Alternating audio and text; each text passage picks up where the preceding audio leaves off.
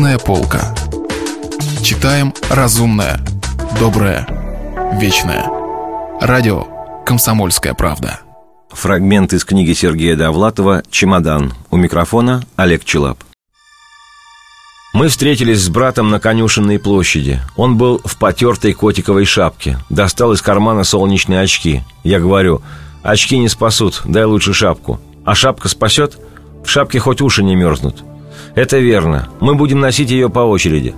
Мы подошли к троллейбусной остановке. Брат сказал, берем такси. Если мы поедем троллейбусом, это будет искусственно. У нас, можно сказать, полные карманы денег. У тебя есть рубль? Есть но я должен купить бутылку подсолнечного масла. Я же тебе говорю, деньги будут. Хочешь, я куплю тебе ведро подсолнечного масла? Ведро – это слишком, но рубль, если можно, верни. Считай, что этот паршивый рубль у тебя в кармане». Брат остановил машину. Мы поехали в гостиный двор, зашли в отдел радиотоваров. Боря исчез за прилавком с каким-то мешаней. Уходя, протянул мне шапку. «Твоя очередь. Надень». Я ждал его минут двадцать, разглядывая приемники и телевизоры – Шапку я держал в руке. Казалось, всех интересует мой глаз. Если возникала миловидная женщина, я разворачивался правой стороной. На секунду появился мой брат, возбужденный и радостный. Сказал мне «Все идет нормально». Я уже подписал кредитные документы. Только что явился покупатель. Сейчас ему выдадут телевизор. Жди. Я стал ждать. Из отдела радиотоваров перебрался в детскую секцию. Узнал в продавце своего бывшего одноклассника Леву Гершовича.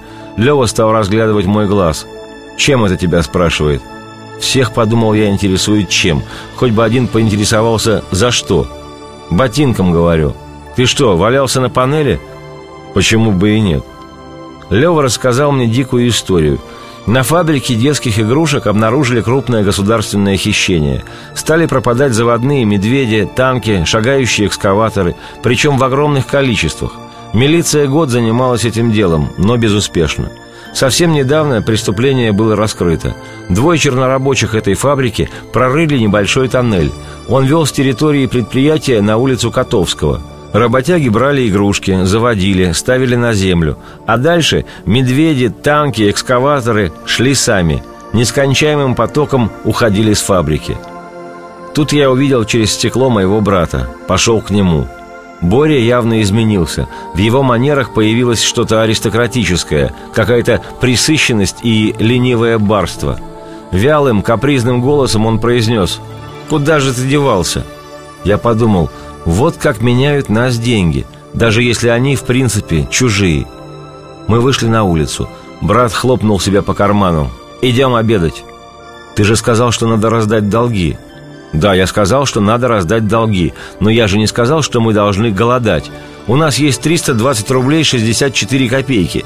Если мы не пообедаем, это будет искусственно. А пить не обязательно, пить мы не будем». Затем он прибавил «Ты согрелся? Дай сюда мою шапку». По дороге брат начал мечтать. «Мы закажем что-нибудь хрустящее. Ты заметил, как я люблю все хрустящее?» «Да, говорю. Например, столичную водку». Боря одернул меня. «Не будь циником. Водка – это святое». С печальной укоризной он добавил, «К таким вещам надо относиться более или менее серьезно». Мы перешли через дорогу и оказались в шашлычной – я хотел пойти в молочное кафе, но брат сказал, «Шашлычное – это единственное место, где разбитая физиономия является нормой». Посетителей в шашлычной было немного. На вешалке темнели зимние пальто, по залу сновали миловидные девушки в кружевных фартуках. Музыкальный автомат наигрывал «Голубку». У входа на стойкой мерцали ряды бутылок. Дальше на маленьком возвышении были расставлены столы – Брат мой тотчас же заинтересовался спиртными напитками. Я хотел остановить его. Вспомни, что ты говорил. А что я говорил? Я говорил не пить, в смысле не запивать. Не обязательно пить стаканами. Мы же интеллигентные люди. Выпьем по рюмке для настроения. Если мы совсем не выпьем, это будет искусственно. И брат заказал пол-литра армянского коньяка. Я говорю, дай мне рубль, я куплю бутылку подсолнечного масла. Он рассердился. «Какой ты мелочный! У меня нет рубля, одни десятки. Вот разменяю деньги и куплю тебе цистерну подсолнечного масла». Раздеваясь, брат протянул мне шапку. «Твоя очередь, держи». Мы сели в угол. Я развернулся к залу правой стороной. Дальше все происходило стремительно. Из шашлычной мы поехали в Асторию, оттуда к знакомым из балета на льду, от знакомых в бар Союза журналистов. И всюду брат мой повторял, если мы сейчас остановимся, это будет искусственно. Мы пили, когда не было денег, глупо не пить теперь, когда они есть. Заходя в очередной ресторан, Боря протягивал мне свою шапку. Когда мы оказывались на улице, я ему эту шапку с благодарностью возвращал. Потом он зашел в театральный магазин Нарылеева, купил довольно уродливую маску Буратино. В этой маске я просидел целый час за стойкой бара «Юность». К этому времени глаз мой стал фиолетовым. К вечеру у брата появилась навязчивая идея. Он захотел подраться, точнее, разыскать моих вчерашних обидчиков. Боре казалось, что он может узнать их в толпе. Ты же, говорю, их не видел. А для чего, по-твоему, существует интуиция? Он стал приставать к незнакомым людям. К счастью, все его боялись, пока он не задел какого-то богатыря возле магазина «Галантерея». Тот не испугался. Говорит, «Первый раз вижу еврея-алкоголика». Братец мой невероятно оживился, как будто всю жизнь мечтал, чтобы оскорбили его национальное достоинство. При том, что он как раз евреем не был. Это я был до некоторой степени евреем. Так уж получилось. Запутанная семейная история, лень рассказывать. Кстати, Борина жена в девичестве Файнциммер любила повторять «Боря выпил столько моей крови, что теперь и он наполовину еврей». Раньше я не замечал в Боре кавказского патриотизма. Теперь он даже заговорил с грузинским акцентом. «Я еврей? Значит, я, по-твоему, еврей? Обижаешь, дорогой?» Короче, они направились в подворотню. Я сказал «Перестань, оставь человека в покое, пошли отсюда».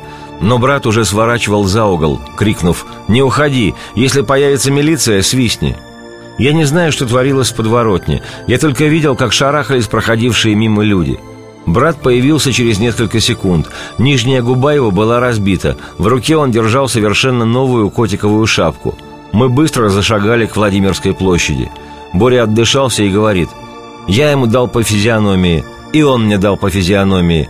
У него свалилась шапка, и у меня свалилась шапка. Я смотрю, его шапка новее. Нагибаюсь, беру его шапку, а он, естественно, мою. Я его изматерил, и он меня. На том и разошлись. А эту шапку я дарю тебе. Бери». Я сказал, «Купи уж лучше бутылку подсолнечного масла». «Разумеется», — ответил брат, — «только сначала выпьем. Мне это необходимо в порядке дезинфекции». И он для убедительности выпятил разбитую губу. Дома я оказался глубокой ночью. Лена даже не спросила, где я был. Она спросила, где подсолнечное масло? Я произнес что-то невнятное. В ответ прозвучало, «Вечно друзья пьют за твой счет». Зато, говорю, у меня есть теперь новая котиковая шапка. Что я мог еще сказать? Из ванной я слышал, как она повторяет. Боже мой, чем все это кончится? Чем это кончится?